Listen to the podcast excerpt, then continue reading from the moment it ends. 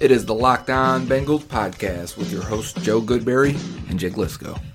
Find us on Twitter at Joe Goodberry and at Jake underscore NFL. Please like, subscribe, and share as we try to grow this community and pump out daily Bengals content just for you.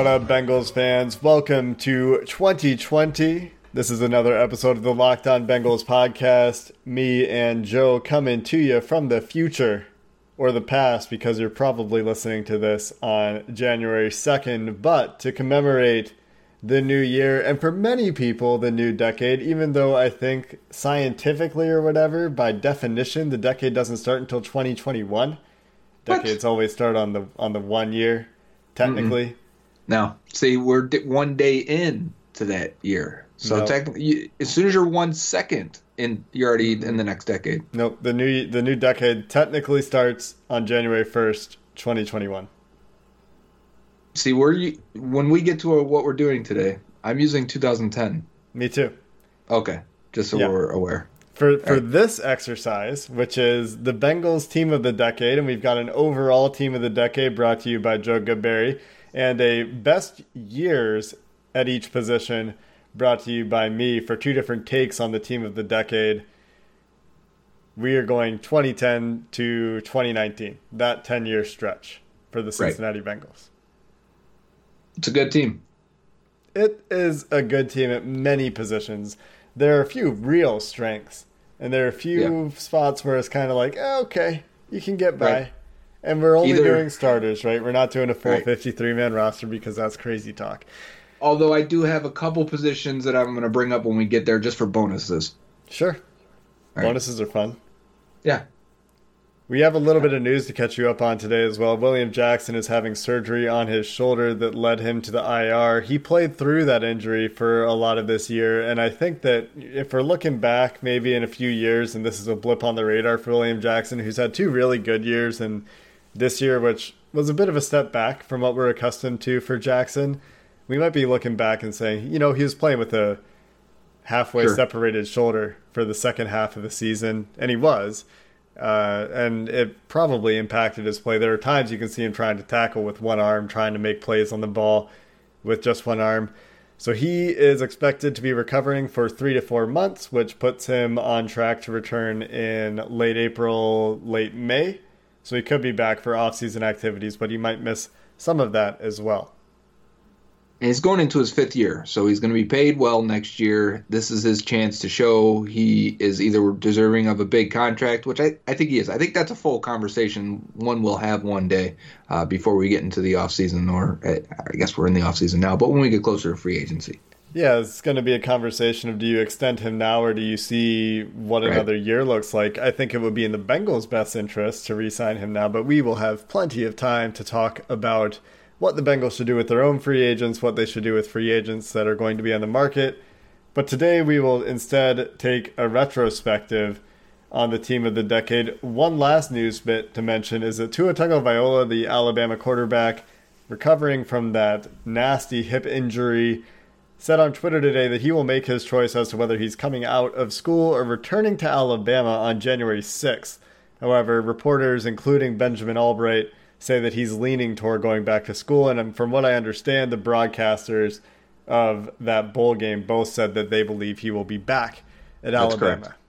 Yeah, and one thing of note there is, that I found very interesting, but mostly just for fun, Look at the replies to that tweet. It's all Dolphins fans convincing him or trying to convince him that he'll go fifth overall.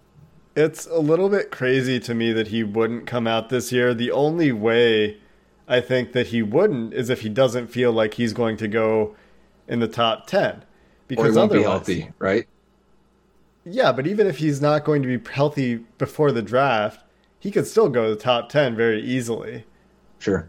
So he must be hearing something that suggests he won't go top 10. Maybe he's heard something about the CBA changing. This is the last year for the current rookie scale. That could be something that changes by the time he comes out. But if he goes back to school, well, now you're competing against Fields at Ohio State and Trevor and Lawrence. Lawrence, at, Ken, at Clemson, who's been seen as the next Andrew Luck since he started playing at Clemson last year. So it's not like the QB class gets weaker next year. So right. it, it is a risky decision. Tony Pauline says he thinks it's a slim chance he goes back, and he and Tony Pauline's pretty good usually. And so is Ben Albright. There are reporters on both sides that are usually right about these things. So lots of information and disinformation out there. Another note for Tua is some of his wide receivers are going pro, so he's he's still going to have DeVonta Smith, but Henry Ruggs, Jerry Jeudy, almost certainly gone to the draft. So he's losing some weapons. I'm sure another five star walks right in behind him. I'm sure that's the case, but you don't lose two first round wide receivers and necessarily sustain that production every year.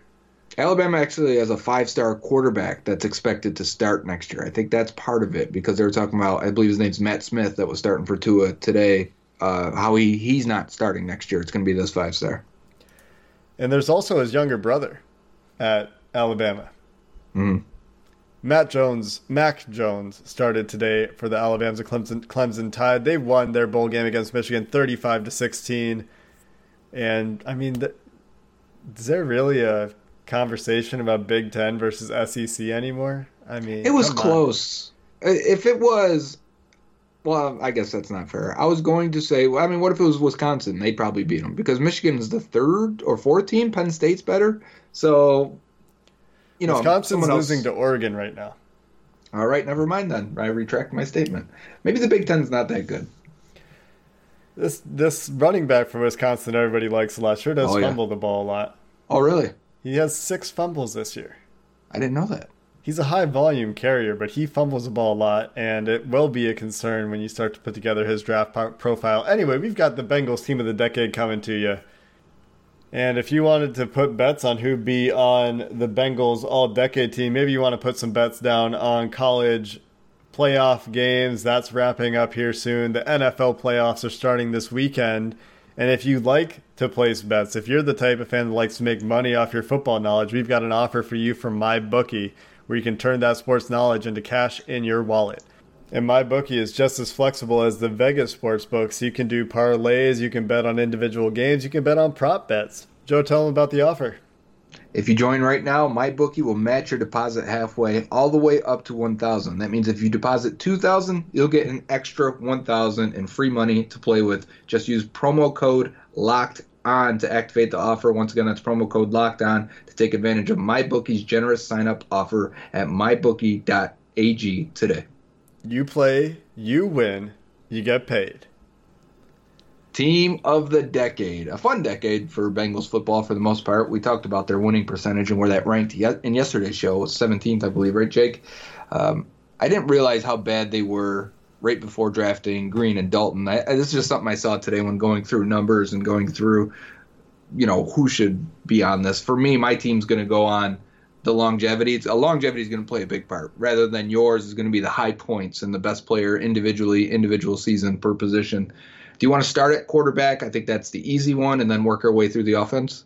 Yeah, there's only one quarterback really for the Bengals in the 2010 decade, and that's Andy Dalton. But his best year of course, was 2015. That was the year that he was in contention for the MVP award before he went down with the thumb injury and never came back. AJ McCarron still won some games with what was a very talented team that has a few players represented on my team of the decade, but not actually as many as you might think, especially on the offensive side of the ball. But Andy Dalton, 2015 for me, and I'm sure Easy. Andy Dalton for you. Yeah, he is the longevity. It's only Carson Palmer 2010, right, and mm-hmm. then Andy Dalton for the last nine years of solid football until the last three years. But for the most part, the high was really high and steady in between. There's no other option here but Andy Dalton. Andy Dalton is the guy. So I'm going to halfback next. Who mm-hmm. is your longevity running back for the 2010s?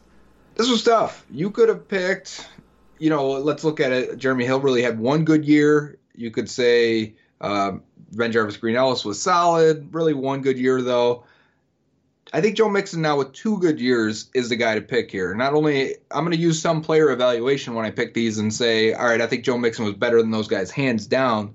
And if he was earlier in, you know, if he was in 2015 and so on, they'd be a better team with him. So I'm going to go with Joe Mixon, but I do have a third down back listed, and it's because Giovani Bernard. It's been here a long time at this point. He's been for his role he's a pass protection back and he's good at it and he catches passes and that's okay. The only thing I wish for Gio and I've been thinking about it lately is he'd get some punt returns. But Mixon and Gio, who they have right now is the best one-two they've had in a long time. And how about that? This is the worst they've been in a long time, despite having their best running backs in a very long time. It's Joe Mixon for me at halfback as well, and it's his 2019 season for the same reasons that you're talking about. He's taken major steps forward in his game this year. He's stepped up as a leader in the locker room, as a fan favorite in Cincinnati, working in the community, and on the field, breaking tackles for the first time in his career, and that is a major improvement. I had one more point on Gio. He is the longest active running back right now with his original team in the NFL. I I believe that. Ezekiel Elliott might get there eventually, but that's going to be David Johnson's got to be close too. Actually, he, he, was drafted the year after Gio, but yeah. yeah. Next up, I'm going offensive line. We'll go left to okay. right, and obviously at left tackle is Andrew Whitworth, and his best year, believe it or not, was not 2015, but was 2014. Oh, really? They passed the ball a lot that year. They did. Well, that was 2013. They ran a lot 2014. That was Jeremy Hill's year. In 2014, he gave up just 10 pressures in the entire season wow. on 613 pass blocks, had only five penalties. He looked like Fred Johnson out there. generous. Generous right. to Fred. That's a joke. Andrew Whitworth has a chance to be a Hall of Famer. I think he'll have an argument when he gets to that point, even though I think they're, for this generation, and maybe just just dec- th- this decade. He may not make this decade team when we see it on NFL.com or the official one in the Pro Football Hall of Fame. It may be uh, like Tyron Smith and, and Joe Thomas and Jason Peters, but he's going to have a good chance. This is it's been a fantastic left tackle group for this last generation. It is also Andrew Whitworth for me. Left guard, I think this one's easy also. Came in in 2011. He's been the guy until this year, and it's Clint Boling, and he's been at least steady once Uh, after his rookie year, 2012 and on, he was at least steady with some top 10 guard seasons mixed in. Yeah, and his best season again was 2013. Not not 14 like Whitworth, but 13 for Clint Boling had his best year in pass blocking and his second best year in run blocking that year. I mean, the offensive line in 2014, 2012, 2000 13 was just much better. I mean, that's when we yeah. got used to the Bengals having one of the best lines in football, and we're obviously a far cry from that at this point. But Clinton Boling's 2013 gave up only 17 pressures, was his career low. Not bad. So when you're, I think all of these guys at this point, we're going to get to the other positions. We're going to center now, but I think all of these guys were on the 2013 team then. Uh, it was a really good line. But center, I think I saw other people do this on Twitter and social media, on Instagram, and they put Russell Bodine, and I was shocked to see that. Bodine was never good. And uh, on his best days, he was average or at least suitable. Uh, but he was just as bad as you remember. The, the guy it should be, and the guy I think is com- criminally underrated and from Bengals fans is Kyle Cook. Kyle Cook was actually a solid center and sometimes had really good games and performances and put together at least one good year. Yeah, his best years were his first couple of years and his last year in Cincinnati. It was actually surprising that after 2013 he didn't catch on anywhere else in the NFL because that was one of his better years. Injuries. Yeah, he struggled to come back after the year before this and then he somehow made it through grading pretty well on that final year and then that was it for him. He had three different seasons where he went over 1,000 snaps. Four different seasons, sorry, where he mm-hmm. went over 1,000 snaps for the Bengals. 2012, he only managed 205 snaps. But for those other years, 2010 being the best year statistically, gave up just 18 pressures, had a solid year in run blocking. 1,094 snaps that year. That's a lot of play in five years. And How many, I guess the wear and tear took a toll. How many sacks charged to Kyle Cook in individual years? Do you have it? Because Hopkins gave up five this year, which was the most among centers. In his worst year, 2013, Kyle Cook gave up five sacks on 694 pass blocking snaps. So that That's is a lot. a lot of pass blocking snaps. Yeah. So Kyle Cook, he should be everyone's all decade center, in my opinion. And I think it's also easy for the all decade guard. Oh yeah. At right guard is Kevin Zeitler. It is. Not only was Kevin Zeitler a first round pick and a hit and instantly good even as a rookie, he was at for a lot of his high points a top five guard in the league and they ran behind him consistently. Kevin Zeitler was really, really good. Zeitler's best year, just like Andrew Whitworth, came in 2014. Although he did miss some time, gave up just 11 pressures on 457 pass blocks, was his best year as a run blocker, which was generally a strength for him in Cincinnati. Every year, grading out well above average as a run blocker. Was really good in 2015, 2016 as well. Really a very solid stretch for him that earned him a massive payday from the Cleveland Browns in 2017 before he was traded to the New York Giants, where he was actually better for the Giants than he had been for the most part in Cleveland. Yeah, he's still good. He's still kicking. I wish they would have uh, kept him, or at least wish they would have offered him a serious contract. Right tackle. Um, it wasn't a strength at any point. Andre Smith had some good seasons. I think overall for longevity and how long he was here, 09 to I mean, he's still here. And I think Andre Smith is the easy answer at right tackle. Yeah, he really had a couple good seasons at the beginning of the decade. 2012, 2013 really were his best years where he was solid in run pass blocking and very good as a run blocker. He was solid generally from 2011 to 2014. Never really lived up to his draft status. I think we were all a little bit what's the word? nonplussed with that draft selection with as high as he was picked, thinking right. that we knew he was going to be a right tackle. You have to believe that his combine performance or his pro day performance, that shirt off run, nothing really went well for him athletically, would have damaged his draft stock a little bit. But the Bengals stuck to their guns and picked him six yeah. overall. It's like taking Orlando Brown that went to the Ravens in the first round. It's it's something should have affected Andre Smith and knocked him down if you don't remember that draft, and it didn't. The Bengals looked at their board and. Uh, you know, they stayed with it. And for that, they were rewarded with at least some type of longevity, even though he was often injured early. Remember the rotation between yep. him and Dennis Roland and then a rotation between Anthony Collins? It's a weird situation getting Andre Smith acclimated. He battled with lower body injuries for mm-hmm. much of his career and so he never really excelled. He he was okay. He was good a couple of years, but he was never great. Never really a top ten tackle. So let's go to wide receiver, the skill positions. This is by far the Bengals' strongest position, I think, oh, yeah. in the decade. And going down the list, wide receiver one, easily AJ Green, his best year, 2015, to go along with Andy Dalton's best year. Marvin Jones, was my wide receiver two. I picked 2013 to be his best year. If you remember his four yep. touchdown game against Jets. the Jets that year, that alone gets him on here for for his best season. And then slot wide receiver, I think is is Tyler Boyd's 2018. Although he was also very good this year. Yeah, I have the same three as the top three. It's Green, Marvin Jones, and Tyler Boyd. The only uh, other guy that I considered to crack that was Mohamed Sanu, and it was only four years for the Bengals. But I'm thinking of his next four years were still good. Obviously, it only counts for the four years the Bengals had him, and they were quickly replacing him. Sort of. It took two years, but Tyler Boyd came on pretty strong, and I think Tyler Boyd is better at his best than Mohamed Sanu was. Yep. Except Boyd doesn't have that perfect passing track record that Mohamed Sanu has. We should take a minute to say that was fun. That was extraordinary. Yeah.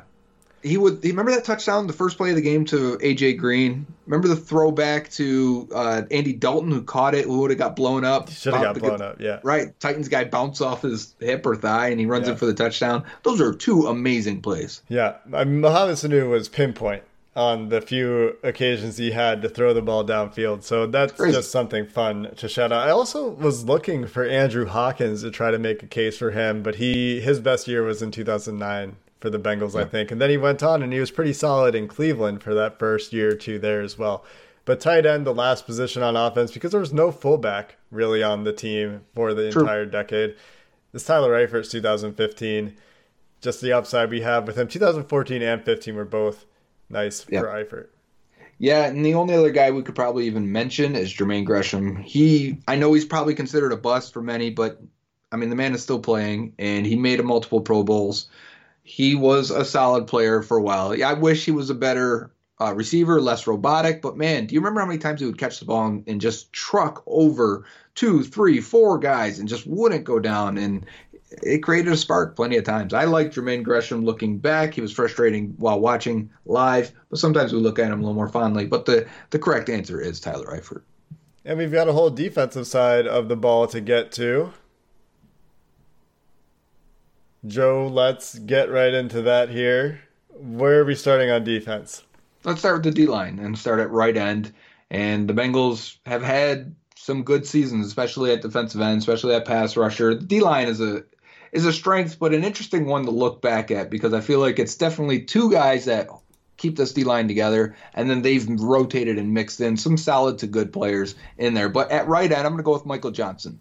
Uh, due to longevity, due to some of the high points right before he was a free agent going to the Bucks, and then coming right back and get they still got a third round compensatory pick. I don't think you can tell Mike Johnson's story without that move. Yeah, they got a free draft pick and him back. That was right. great. I mean, that was one of the masterful moves of early decade roster management for the Bengals when things were going pretty well. But Michael Johnson makes the list for me as well. It was his 2013 was his best year uh, in terms of overall productivity, even though he had m- more sacks in 2012. He had far more pressures in 2013. Was great in run defense for both of those years. And that's a big reason that he went on to make that free agent deal. At the other defensive end position, every year, except for maybe one of those two for Michael Johnson, the Bengals' best defensive end was Carlos Dunlap. Oh yeah, and, and he's, he's easily the guy. I think his best year might have been this year, despite not really being around for the first five, six weeks of the season. He had 10 sacks, 50 pressures, 36 total stops, and was the best edge player in the league, according to PFF, in the second half of 2019. So Carlos Dunlap's 2019. Yeah, I love that that you say it's probably his best year because it's funny because at the trade deadline I was like, can the Bengals get a third round pick? You know, I was kind of wondering if that's what if the rest of the league knew or considered him being as good as we thought he was. And now I'd be like, man, you better get like a high second round pick for Carlos Dunlap coming off this year. So I probably would have sold a little bit low on him. But Carlos Dunlap is for me 100% uh, left defensive end. I think when his career is done, he's pro- he's going to lead the the team or franchise in sacks. He would be if they had a Ring of Honor, one of the guys that's going to make it. He's not Andrew Whitworth and Geno Atkins and AJ Green that'll uh, fight for a, a recognition in the Hall of Fame, but he is definitely the a player you put on the Ring of Honor and you someone that you will remember for a long time. He's been one of the best players on this team for almost the entire decade since he's since he was drafted. Since he started getting playing time, yeah, since he was drafted, he's been one of the best players on the team. You remember that rookie year, Robert Geathers starting over him, and we're like, man, when's Dunlap going to play? When's he going to play? And then like it was week seven, and he ends up with nine sacks in the yeah. second half of the year. It was kind of like this year, right? He just he goes on a tear that second half, and we're like, man, he needs to play much more. Now he doesn't come off the field unless now they finally have depth. And you remember the knock on him in the draft that caused him to fall a little bit was questions about his motor, which turned yeah. out to be bullshit. Going on to the defensive interior, obviously the three tech, the DT1 is Geno Atkins. And his 2012 was absolutely monstrous. 16 sacks, 82 pressures, 47 stops outside of just the pass rush. He was one of the best players, if not the best defensive player in football in 2012. Yeah. And that is easily the runaway performance of the decade at three tech for Geno Atkins. And he is making all decade teams as the guy next to Aaron Donald. And there's other really strong competition guys that did not last as long. Guys like Kawann Short or Gerald McCoy, who had those high bursts and then uh, tallied off there a little bit. Fletcher Cox is going to be the one that's going to compete with him, I think. Dominic but Geno, Suh. yeah, Suh, of course, yeah. And, for me, Atkins, I think, is going to make the Hall of Fame one day. And it's those Pro Bowls are starting to add up. Uh, he, this wasn't his best year, but if you look at some of these older guys that play another two or three years at D tackle. They have these years mixed in there. It's not consistent 10 sacks anymore. It's five, then eight, then four, then six. And I think that's, we're in that range now with Atkins, which fine. But looking back at his career, man, what a fantastic and, and big impact he made. What a great decade for Dunlap and Atkins, both of them together, consistently great for this Bengals defense and really the anchors, I think, of the all decade team. For mm-hmm. the second defensive tackle, for the nose tackle, I think for longevity, this is going to be a very different answer than what you're going to give. But for the best individual season performance, it's Josh Tupou in 2019, and it's mostly because he tackled Lamar Jackson in the open field. But outside of just that one play, he was very, very good for the Bengals in 2019. I think he's earned a multi year deal in Cincinnati. Very good run defender. And I, I really liked what he did this year. And is he your last player on the defensive line? He Do you is. have anyone else? Okay, I have someone else to mention after this. So at nose tackle, I'm going with Peko. And it's mostly because of longevity. And he was a lot of fun and he was a, a fan favorite. He never had the high end, really uh, top 10 or 15 or 20 season, he had some good production years in terms of being a nose tackle. And that stuff is, you know, if you get three sacks, that's great as a nose tackle. And he was fine against the run, but never a real high impact splash player. Having said that, this is the, the decade that really embraced the nickel defense. And I ha- would be crazy not to add that because I, I've been talking about it since 2010. And for me, that interior other pass rusher that went next to Geno Atkins you'll be surprised, Jake. I want to I want you to pull up his PFF stats. Wallace Gilberry was surprised. actually really really good for a long time. Yeah. There was there was two years he had nine sacks, then seven sacks, then the next two years 51 pressures and 55 pressures. He was really good. He was that final piece on the and it was a bunch of stars. I mean, with with Michael Johnson being the third guy, but Gilberry got to just eat because those guys were getting so much attention. But he is that other guy that if we're building this all decade team to compete, he's going to come in and, and, pass rush from the nickel position. I'm not surprised at all. Uh, that that guy was in conversation with, with Michael Johnson for the other end, even though he got, like you said, a lot of his production in the nickel when yep. he kicked inside in that really good pass rushing nickel front that the Bengals could throw out there. Looking at Domata Peko here real quick, he maybe was just not used right in Cincinnati. He was a big leader on the team. Coaches mm-hmm. always praise that he did exactly what they asked him to do. But then he went to Denver in 2017, 2018 and had his two best graded seasons from PFF yep. in his entire career. And it wasn't because he was getting pressures. It was it was run defense and and it's just what you know what's different, right? Maybe they're just asking to do Three, different four. things. Yeah. Yeah, totally. And so I think Domata Peko might be underappreciated by me, certainly not by fans. Again, a fan favorite, a leader in the locker room, great hair. So Domata Peko, no arguments from me there. Let's move to linebacker, and this was a bleak position. It was when we did the history of the Bengals. Remember we did linebacker. That's that was hard to get players that they've throughout their history they've yeah. not been very good at linebacker through this ten years. You've got Vontaze Burfict because of his high highs, right? I had to put him on there because of that. It was a short span of really good play, and it was a short span, really, in terms of longevity because of so many years that were cut, not only cut short for injury, but suspensions. I mean, you really got maybe one full season out of him in in all that time, and it's just he was the best one. But man, t- speaking of longevity, it's just not there for him you you kind of think back and you just think, what if for Burfict? Yeah. What if he could keep it together on the field, avoid the suspensions? He had his best year in 2013. He actually had two full seasons of snaps for the Bengals, and outside okay. of that, missed time for injuries, missed time for suspensions. But in 2013, he had 64 defensive stops, which I think was the most of any player at any position in the decade, according to PFF and most years the leader is you know in the 40s i want to say but in yeah, maybe 50 64 the the only downside the only reason he didn't grade out as an all pro linebacker that year is he had 14 penalties in his best year. Won a game. That's a lot of penalties. His other year yeah. that contended was 2015 because you remember he came back and then that defense totally transformed. But the reason that it can't be 2015 is obviously what happened in the playoffs.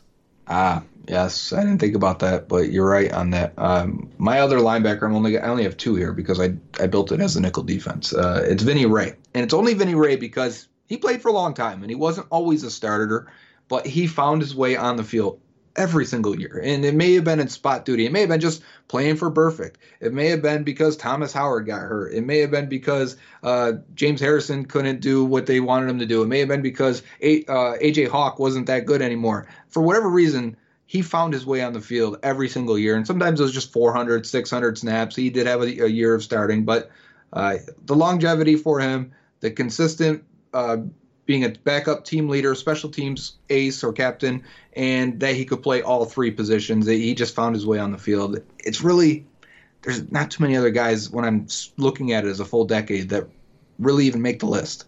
And 2016 was a really good year for Vinny Rey in PFF grading. He had 590 snaps that year, played in all 16 games. Burfict only played 11 that year, had a solid grade in coverage that year, giving up still 72% of passes, but only a 90 passer rating into his coverage, had an interception and four passes broken up. A little bit later in his career, he really started to show the stiffness and the athleticism limitations that prevented him from being good in coverage, but he was a solid coverage backer there for a couple years. And Vinny Rey is one of the other guys I considered for linebacker too, but there's really no one that stands out enough to claim this for me. Could be James Harrison's 400 snaps in 2013. It could be Karlos Dansby's one year in Cincinnati when he was average. It could be Thomas Howard's one year where he had 11, 1,100 snaps mm-hmm. and he was a little bit better than average. It could be Brandon Johnson's 2010 when he was pretty good, but nobody really did anything exceptional outside of Burfict and nobody really had the longevity where it said, you know what, here's a tiebreaker. So it's a bunch of one year guys that that could be the guy, and none of them stand out enough for me. Yeah, I wonder if you know who the fans are going to pick on that one, or maybe debate because I think everyone would just pick a different guy. Or if yeah. you give them five, I think they'd get split votes completely out of that. Yeah. I uh, want to move to corner then. Let's go to corner, and there are three guys here. We got corner one, yep. corner two, outside guys, and then slot corner, which is a runaway. That's how I did it too. Let's start with the slot, huh?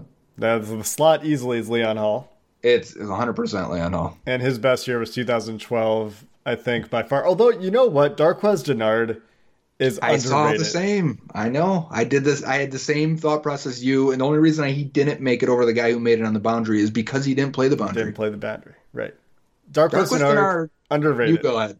yeah. I, I, was going to say, if you look at his numbers or uh, year by year, he has never not played good. Yep. It's just he hasn't always played the first couple years, but when he's played, he has been good. And I think at this point, he's probably earned the multi year deal. And if I'm the Bengals, I'm offering him a three or four year deal at this point to shore up my slot corner because I feel good about running Darqueze Dennard out there at slot corner. That is not something that I am worried about one bit for the next four years if, if they can make that deal. But Leon Hall's 2012 wins the slot for me, and obviously he was their best slot corner of the decade just because he was the best slot corner in the game at yep. his prime. On the I was going to say that. On the outside, I've got Adam Jones.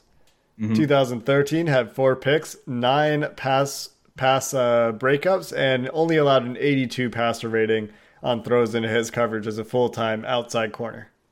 Yeah, I also have Adam Jones longevity too. He was there. Yep. I mean, from 2010 to 2008, he was. Uh, at first, remember, just rotated in there, and then they found ways to get him in, and it became Leon Hall only played the slot, and then it became uh, Adam Jones' job to to play the right corner, and he longevity wise has been there and been pretty pretty good. He had he had at least one year. What year is that? You said 2013 or 14? That um, was fantastic. And then on the other side, it could be Terrence Newman. But for could me, be. the best year that another corner had on the outside was William Jackson's 2017 when he gave up a measly 36 passer rating on throws in, into his coverage, had 11 pass breakups, allowed only 35% of throws into his coverage to be completed. He had over 600 snaps that year, so it's not like it was just a couple hundred snaps there. Yeah not quite a full season, but was very, very good in 2017. And that is the upside that we're all waiting to see William Jackson Again, return to. I struggled with this cornerback too, and I did because at first I said Terrence Newman. He mm-hmm. was steady and reliable, but only for three years. So. I said, you know, uh, Darqueze Arts played just as many snaps as Newman did, and that uh, you know for the uh, not in the same span, but overall through their career contribution to the Bengals. And I said, well, Darqueze is a is a slot guy, so I'm not going to put him at, on the boundary and, and risk that.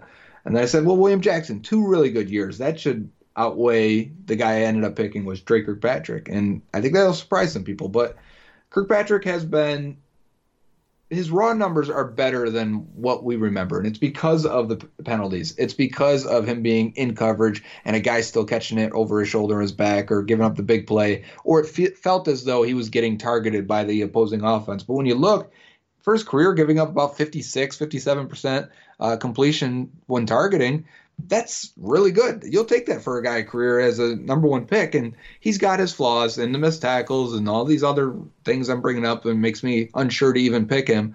But he has also accumulated the most snaps. So when I'm looking at it for a full 10 year stretch, I think he's the other guy. Yeah, he took over as a starter in 2015, playing over a thousand snaps that year, and then the four years following that, 978, 868, 774. So four years of roughly full time play for him, and over that stretch, like you said, Joe, not giving up more than 60% completions on passes into his coverage. But then you do look at the penalties, and yep. for that four year stretch, in in 2015, he gave up only 65 completions on 114 targets for 57% completions, but then you had 13 penalties that you have to throw in there, and then suddenly that jumps up to 78 out of 114, and that looks a lot worse. So when you can yep. consider his penalties, that's a really pretty big drawback to his game. He's never been able to tackle. He's been on the other side of running back highlight reels more times than he probably will care to reflect on. But I get the argument for longevity. He's been doing it for, you know, four and a half ish years. But at this point, just looking toward the future, not looking into the past, it's time to move on from Dre at that corner position. William Jackson, the argument could be the same one I used for Joe Mixon. That I think he's better than Kirkpatrick. Yeah, it's only been two good years, yeah. but I think had he have been here on 2015, he would have made the defense better than Kirkpatrick did. So yeah. you could make a strong argument that it's Jackson instead of Kirkpatrick. On we go to safety. Reggie Nelson's 2012 was phenomenal. Fantastic. Was one of the better graded safeties from PFF, if not the top graded safety from PFF. Had three picks, gave up only a 57 point, sorry, 59.7 passer rating on throws into his coverage. Had 26 stops, which is significant from the free safety position. Reggie Nelson was generally very good for the Bengals as a free safety. He was a real ball hawk back there, and they missed his playmaking for years until they got to my second safety what year did he have eight, nine, ten picks? What was it? He had a crazy year where he had a lot of interceptions. I rem- Reggie Nelson's also on my list, and uh, I remember the interception of the Big Ben, especially clutch. It seemed an interception of Philip Rivers while they were driving back down. It just seemed like he consistently made plays, and the trade also helps this. They give up a six rounder plus David Jones, if you remember him, he was a corner, and they got a cast off first round pick that didn't work. This one the Bengals we're taking on old first rounders all the time and see if any of them panned out. And this one hit big time. Yeah, Reggie Nelson had eight interceptions for the Bengals in his last year in mm-hmm. Cincinnati in 2015. Had four the year prior, and in his first year in Cincinnati, had four picks as well. Was generally very good throughout his tenure in Cincinnati, but in 2012 had a 90.2 overall grade, which is just excellent. Yeah, fantastic. My other is George Iloka and I picked him because I not only were they a good pairing while they were there together. Uh, I feel like Iloka is his. He's not. He doesn't have the longevity. In fact, he didn't in his career. And but I think when he was good, he was really good, and he w- was a good pairing with Nelson and then with Shawn Williams eventually. Uh, I felt like you could do a lot of different things with Iloka, free or strong, and even put him in the box. One of my favorite games of his was against the Saints, where they kind of let him cover Jimmy Graham a little bit, and he did a great job. And I, I thought they should do this more often, and they never really did, but that game always sticks out to me. Yeah, Iloka was a guy who started for the Bengals for five years, playing over 1,000 snaps in three of those years. He was 12 short in 2017. And then I, picked 2018 Jessie Bates because that was mm. the hmm. other really good year of safety play the Bengals got. Honorable mention here for Shawn Williams, who's been around playing mm-hmm. strong safety for them at an average to above average level for a pretty long time at this point. But George Iloka is the other guy that I considered, and for a seventh round, sixth round pick fifth round pick. I'll never Fifth. get that right. Fifth round pick 137, 167 overall. Never going to get any of that right. That was the Chad Johnson trade. Yeah. Or Marvin Jones was a Chad trade. Yeah, one was a one was Keith Rivers, one was uh, Chad Johnson. They got two fifth. They had three fifth rounders that yeah. year. Shaun Prater was the other one. They had many extra picks. So that's it for the defensive side of the ball. For special teams, it's pretty easy for punter. They only had one, Kevin Huber. I didn't He's pick a good. best year for him. For kicker, it was Mike Nugent's 2015.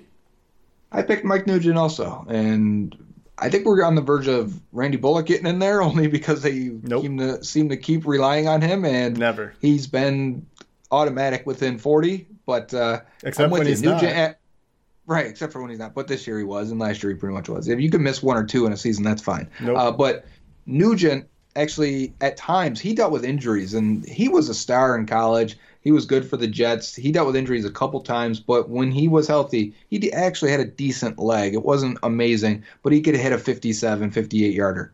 He kicked a couple in the 50s for the Bengals in 2015.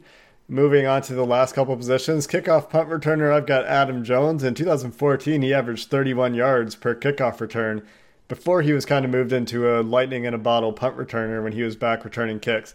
Outside of Adam Jones, the best year the Bengals had for a kickoff returner, you could talk about Alex Erickson last year, two years ago when he was pretty good. But Brandon Tate actually early on had one year where he was a very good kick returner. I don't want Brandon Tate on my team because no. uh, it took a while to strong arm the Bengals to let him go. But yeah. I am also going with Adam Jones. I think that's an easy one. And then, he made the Pro Bowl as a returner, he right? Did, as a punt okay. returner. Yeah. And then for special teamer, I've talked about him a lot this year and it turns out it's not just recency bias, but Stanley Morgan's 2019 on special teams is both a punt return gunner, culminating with the spectacular play on the onside kick against Miami in week 16. Stanley Morgan's special team performance in 2019 earns him a spot on this list. And the other guy that I have to mention, and is probably your guy, Cedric Peerman? Yeah. Yeah. Yeah. I was going to mention also Rex Burkhead, yep. Vinny Rey, and Clayton Fejedelem, and Clark Harris. And Clark Harris. They could you could say Clark Harris here. He's been here. It's crazy to have these guys, eleven year veterans at kicker, punter, and yep. um, long snapper. And Clark Harris has been actually really good, even compared to other yep. long snappers the last few years. So that rounds out the 2010 to 2019 Bengals team of the decade. We'll be back tomorrow, Bengals fans.